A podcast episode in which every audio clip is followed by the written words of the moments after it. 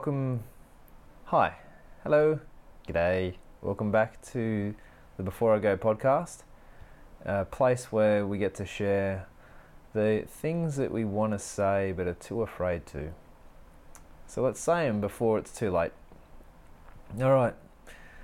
Last episode, I spoke about, uh, I guess, a few different non sequential steps in awakening that I've seen in other people. And uh, look, one of those was acceptance and understanding. And today I want to talk about grace. And there are some songs that I feel may have been born of kindness uh, that flowed into religion that have also then flowed back out of the small pond of religion. And one of those is Amazing Grace. And when I hear that song, I, to this day, am still stirred more so than any other hymn or religious, you know, song that has p- crossed my path. There's something about Amazing Grace that gets up and outside of the the boxes of belonging to just one or two people or one way of believing, and it, it is for everyone. There is something amazing about grace. So, I talked about uh, understanding and acceptance uh, last time I was recording. I don't even know what episode that will be because they, they chop and change at my own will. But grace and understanding, um, there is this thing when we accept who we are that is such a relief. And all of us have at some stage this fearful, imprisoning illusion that there are parts of who we are that need to be kept hidden from others and even hidden from ourselves that lurk in the dark, danky shadows of some would say our soul or our mind or our psyche. But there's this this part of who we are that we feel ashamed to expose and reveal to others until we've reformed it and machined it into something a little more palpable and acceptable. And that is not congruent with grace as I have come to understand it and experience it. What I say is bring that stuff to the light. Bring all that you are right up to the torch of truth and openness and exposed light. And if it is true, it will hold. But in my experience, the, the grace of God and the light that that is burns away all of the illusions that we've held on to so tightly that keep us trapped. Before I even, uh, well, this is going back 20 or 30 odd years now, I was exposed to this beautiful phrase, sawubona, that the Zulu tribes in Africa use to greet one another. And in one of the first workshops I ever ran, when I changed to wanting to help people for a living as my my vocation, I uh, I mentioned sawubona, and it is plugging into the core of each of us an acceptance and this desire to be seen and loved and accepted for who we are. And I understand that Sawubona literally translates into I see you, you are important to me, and I value you. Can you imagine if those of us who weren't raised in an African Zulu culture adopted that desire to know and see another human being and to acknowledge their presence and their worth instead of just passing them by like ships in the night. I see you, you are important to me, and I value you. And as I, I delved a little bit deeper into Sawubona, I, I came to understand there's this, this deeper side of it that also says, until I acknowledge your existence, I do not exist and the grace that you extend me in acknowledging my existence is necessary for me in order to exist. There's so much beautiful poetry and connection and inseparability that comes with us saying, I see you for who you are and I love you that way. That is the heart of unconditional love, not just some greeting. Until I see you, I do not exist. So, grace is a really difficult thing for the ego to accept. um, particularly for those of us who have a, a perfectionistic streak in us. I've got a, a, heck of it, a lot of perfectionism in me that I've, I've uh, I should know by now with how much I've failed that it's a, a foolish pursuit to try and be perfect. So, grace. Uh, it is hard for the ego to accept because the ego or our false self says, I have worked so hard, you know, I have machined and reformed and suffered my way through all of these experiences, you know, I've met all of the criteria of the outside world that say I'm good enough, right? I've continued to grow and build and elevate and extend and expand and all of this leveling up rhetoric that is imbued in so much that we of what we do in the systems we're in that say come on keep climbing. Eventually one day you're going to reach the top. Right? All of this weight of never quite good enough now. It's toxic man. Like the even this phrase you're only as good as your last gig far out that is hard to live up to. I saw it in the business world, right? You could hit this budget and then almost as soon as you had reached the target, the overwhelming tide of now on to the next thing again and the next level, it's relentless. Uh, to stop and take a breath and to just love what is is really hard and grace is that presence that ever enduringly whispers to us, You are enough as you are, not as you think you need to be or you should be. And that's really hard for the ego to accept as I'm as I meant. And it, it's not just a grace for the woe is me thing. You know, we hear that a lot about being kind to yourself and extending yourself grace think of it from the other side of the ego, right? Listen to this, right? The ego says when grace is offered and extended to oneself or another, you mean after all of my hard work and my suffering, all I've sacrificed? Me, me, me, me, me. Do you mean to tell me that despite my success and power, despite all of my personal victories and triumphs, despite my apparent claim to self actualization and my ability to take care of myself so that nobody else has to? You mean despite the clear evidence in my life that I have been a better and superior human to others, that you are still kind enough to extend me the grace that says I cannot work my way through to love and acceptance? You mean despite all of my efforts to prove myself, I was loved as I am the whole time? That's really hard to take if you buy into the message that you can somehow do or work your way through to the grace of life itself.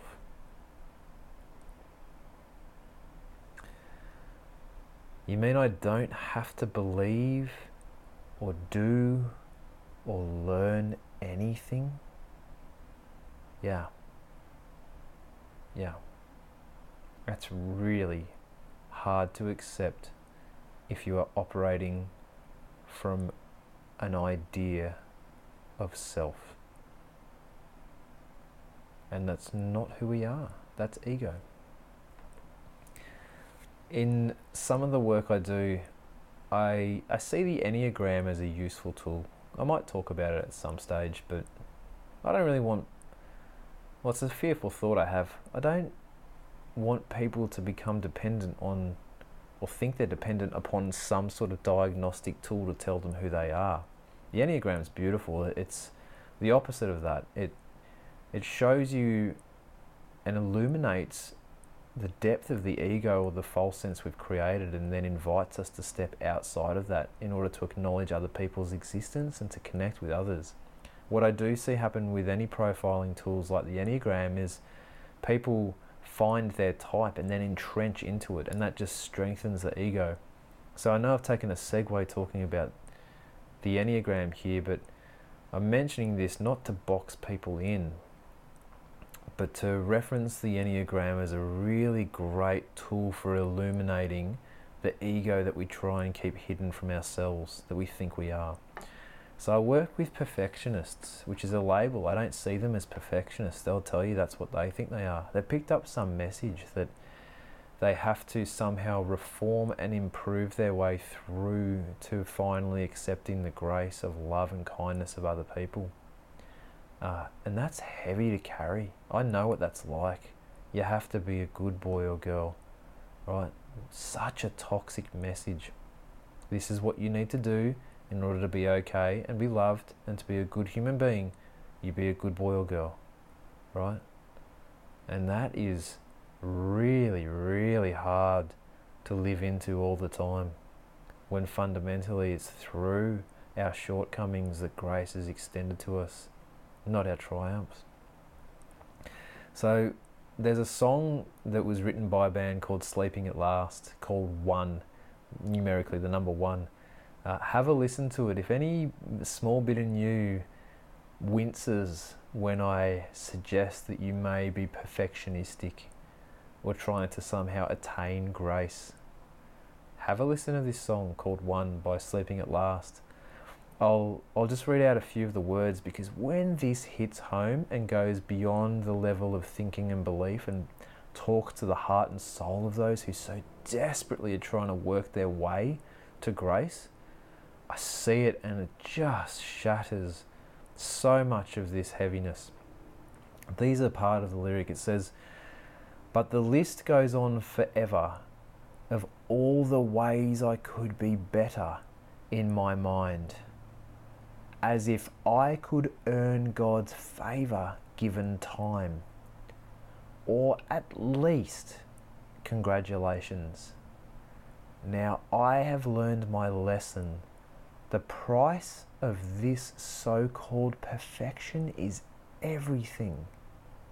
I've spent my whole life searching desperately to find out that grace requires nothing of me. Whoa. I've spent my whole life searching desperately to find out that grace requires nothing of me. That is really, really hard to take if you have built a story on you that you live by that your worthiness is somehow the pursuit of grace. It's not, not about being worthy or good enough. There's a, a quote by, or poem by Rumi that just hits me at some sort of level. Thank goodness for this. Rumi has this quote that gets us up and out of this idea of good and bad or right and wrong. It says, out beyond the ideas of wrongdoing and right doing, there is a field. I will meet you there. When the soul lies down in that grass, the world is too full to talk about ideas, language, even the phrase each other doesn't make any sense. Out beyond the ideas of right doing and wrong doing. I love it.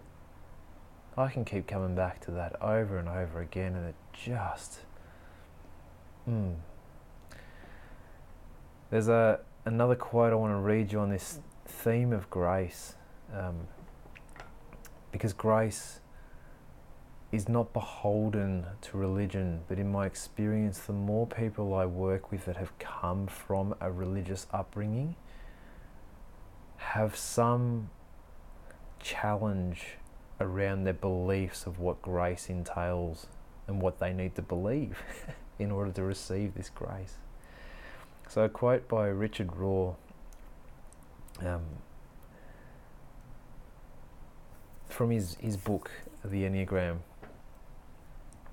If you listen below this cacophony of beliefs and ideas in your head, and we try and get underneath the smallness of our thinking, you're going to hear something much bigger. And this is what Rohr says. So, how do we try to hear this deeper voice? When God speaks, it is first of all profoundly consoling and, as a result, demanding. Anybody who has walked long with God knows this. There are two utterly different forms of religion. One believes that God will love me if I change.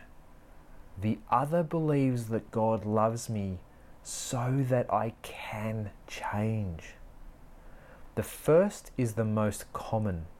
The second follows upon an experience of personal indwelling and personal love.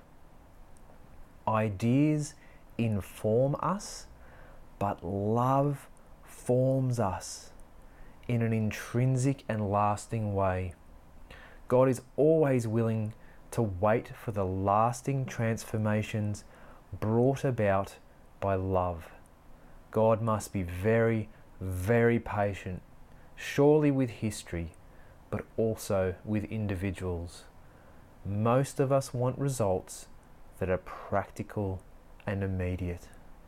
I want to earn my way to grace now, which is why I'm working so hard.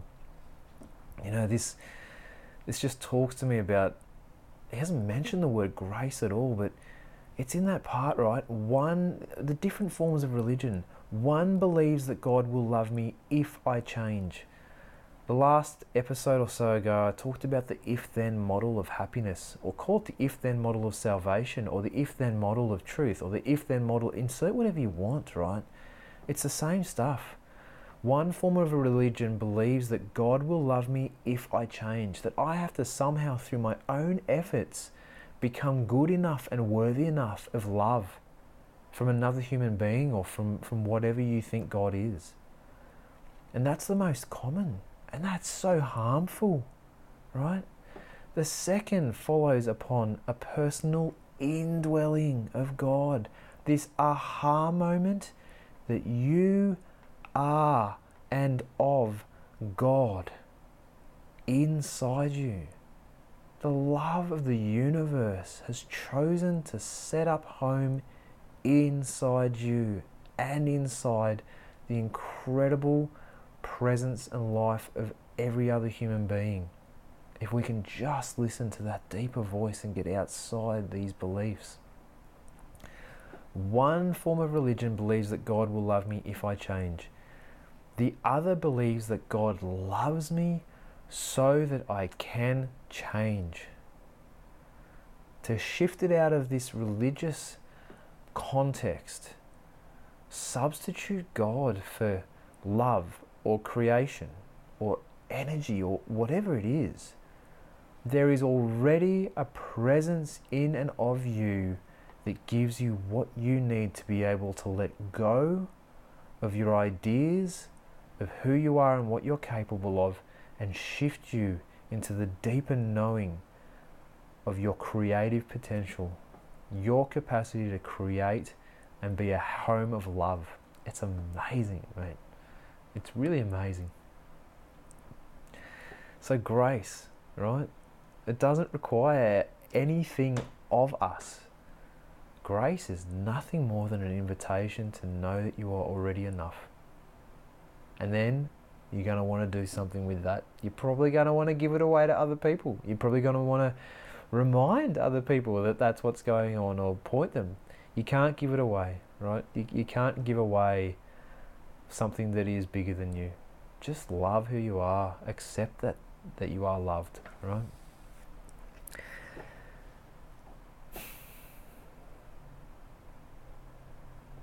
That's what's so amazing about grace.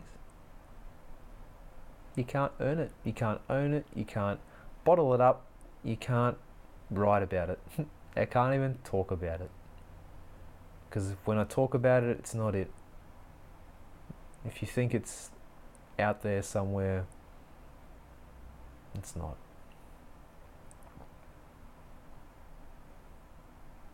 That'll do. That's enough. That's what grace says. So this is enough. I love you. I really do. Thanks so much for listening and sharing this space with me. I really, really hope this has served you well and it continues to do so for years to come. I love helping others, so if you would like to experience the power of creating together, please reach out to me. I'm here to help. And if you want to be on the podcast and leave a legacy, check out the contact details on my website, lyndenrochford.com, or you can find me on Facebook. I'd love to hear your story before I go. Wishing you so much love from the inside out. I'll see you soon.